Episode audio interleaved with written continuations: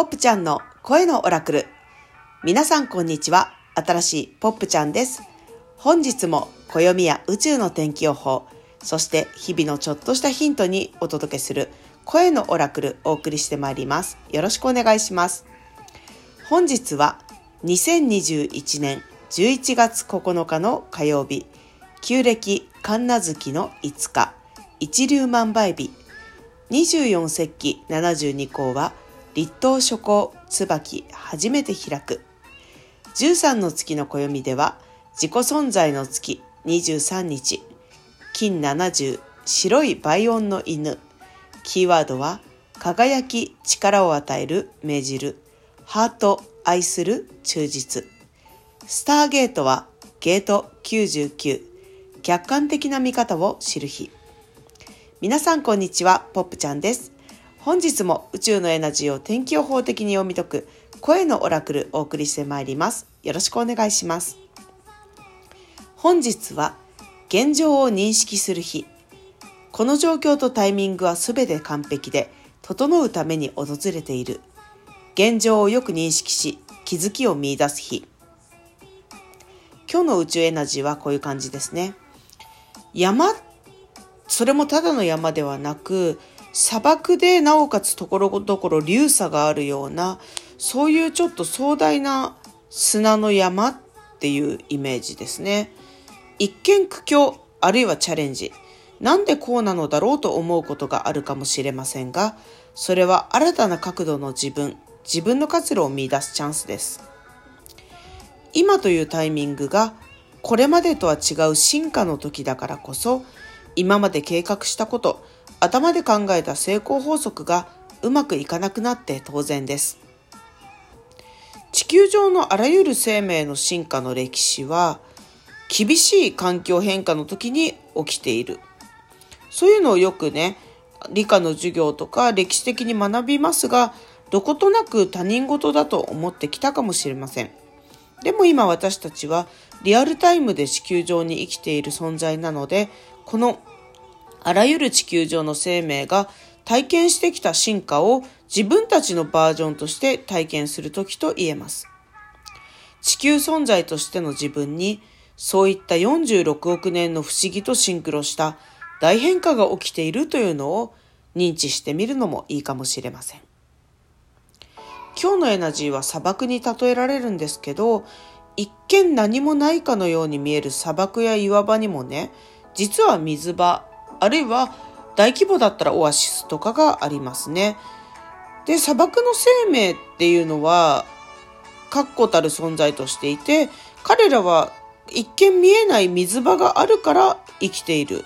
地球ってやっぱり水の惑星なんですよね。水がどこまでも脈々と流れていて、その生命を維持してくれている。不思議です。あと岩場にもね、結構水場ってあって、水が噴き出してたり染み出してるのを見ることってありませんか？大きな岩で、えー、なんでこういうところから水が染み出してるんだろうと思って不思議になること。結構あります。あと、海の近くの岩場だと、当然海水ばっかりが吹き出してるって思いがちなんだけど、実は必ずしもそうじゃなくって、井戸、カーが、沖縄の言葉ではカーって言うんですけど、あの、川がすっごい浜辺の近くとか海の横の岩場にあったりってことも珍しくはありません。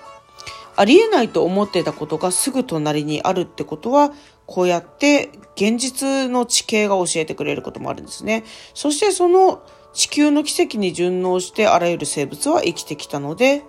私たちもそれとシンクロしている。その連綿と命をつないできた者たちがいるから今の自分たちがいるわけなんですね。新しい自分の環境に自ら順応していくこと、これが今の季節とっても大事なのかもしれません。この状況とタイミングは全て完璧で、整うために訪れています。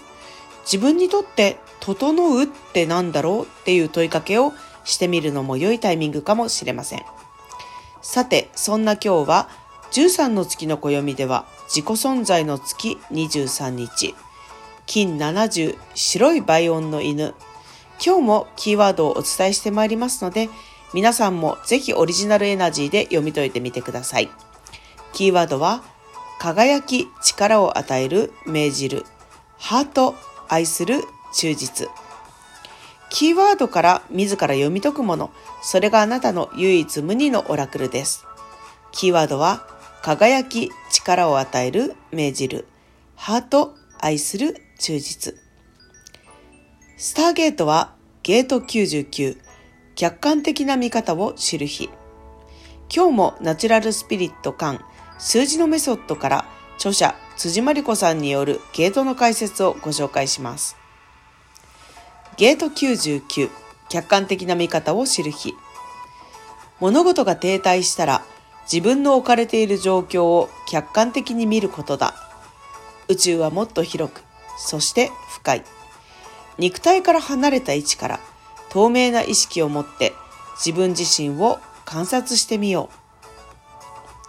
う。うん。今日のゲートの解説でした。ゲート99、客観的な見方を知る日。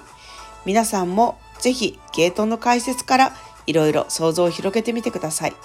また、数字のメソッドのリアルな5本をお持ちの方は、ぜひ図形を見られてみるといいかなと思います。さて、ポップの近況報告コーナーです。えー、先日まで名古屋キュンキラフェスに出ていたのですが、自分も出店していたんですが、出店されているブースの体験をいろいろしてみまして、あの、とても貴重な癒しの時間でした。で、キュンキラフェスとかいろいろな癒しのフェスに興味があるけど、どんな感じかなって思ってる方もいっぱいいらっしゃると思って、まあ実際自分もね、あの、遊びに行ったり出店してみたりするまでそう思っていたんですが、どんな感じかなっていうのをご紹介したいと思って、今日のブログで、あの、自分が体験したブースの簡単な感想と、それぞれの皆さんの URL、写真をご紹介したものを掲載してありますので、あ、どんな感じなのかなって見てみたい方は、ぜひぜひ観察、あの、ブログでね、ご覧いただけるととっても嬉しいです。あとは、あの、今週のブログ記事もアップされております。あと、今週のあの、ポップからのお知らせは、11月12日金曜日の夜7時半から、あの水と星、水晶と目のというオンライン特賞を行います。これは今年度の営み大戦芸術祭の一環として行われるオンラインプログラムで全国どこからでも聞いていただくことが可能です。星読みの大下志保さんと一緒に、あの、この地球の多様性っていうのについてね、お話ししていくんですね。大下さんは営み大戦芸術祭のディレクターなんですけれども、もうこの面白い大戦の地に営んで暮らして、どういうふうに、こう、これからね、生きていくんだろうっていう気づきをね、超面白く広げているんですよね。で、いろんな出展やいろんなプログラム、いろんなダンスもあるし、体験もあるし、アートもあるし、もうね、すごい面白いんですね。とってもいいのは、あの、ゲストとして来ているアーティスト、そしてその地域内のアーティスト、あの、他の地域から見に来る人、その地域から見に来る人っていう感じで、いろいろな交流がその大山っていう場所、をね、大山の永田集落を起点に起きているっていうのがとっても面白い芸術祭なんですね。で、展示も充実してるし、物販も今年いっぱいいろいろ面白物販があるみたいなので、ぜひぜひチェックしていただきたいと思います。で、私は大下さんとね、このちょっと不思議な話。私は水晶とメノっていう同じ SiO2 っていう化学式で表されるんだけど、なんでこういうふうに違うのかなっていう部分を客観的な、まあ、科学、ある意味科学的な視点と、あと、ポップ個人の感想だったり。で、大下さんは星っていう視点だよね。星っていうのはその人がこの地球に生まれてくるぜ、イエーイって思ってズドーンってね、この、この地球上に侵入してきたっていうか、ズドーンっていう瞬間のことを見てるんだけど、そこを、あの、紐解いていく。ズドーンって生まれて、じゃあどう結晶していくのかなみたいな部分をあの見て紐解いていかれるんじゃないかなって思ってます。であの本当に大下さんとね折に触れてよく話すんだよね。でこの芸術祭は大下さんとあの薮田かなちゃんっていうねあの超イケてるガール2人組でね2人でやってるんですよ2週間もこのフェスもうその時点でかなりの宇宙本気度だなっていう感じなんだけど、すごいね、年々進化を遂げてキレキレになってるんだよね。で、そんなキレッキレのあの生活に根ざしながらマジ宇宙ってるあのフェスなんだけど、なんと今年はさ、帰るってテーマなんだけど、帰る、あの、フロックのカエルかもしれないし、あるいは還元っていう、あのね、根源に帰るみたいなカエル。まあ、あの、テーマとしては根源に帰るの帰るっていう字を使ってるんだけど、トーテムポールをね、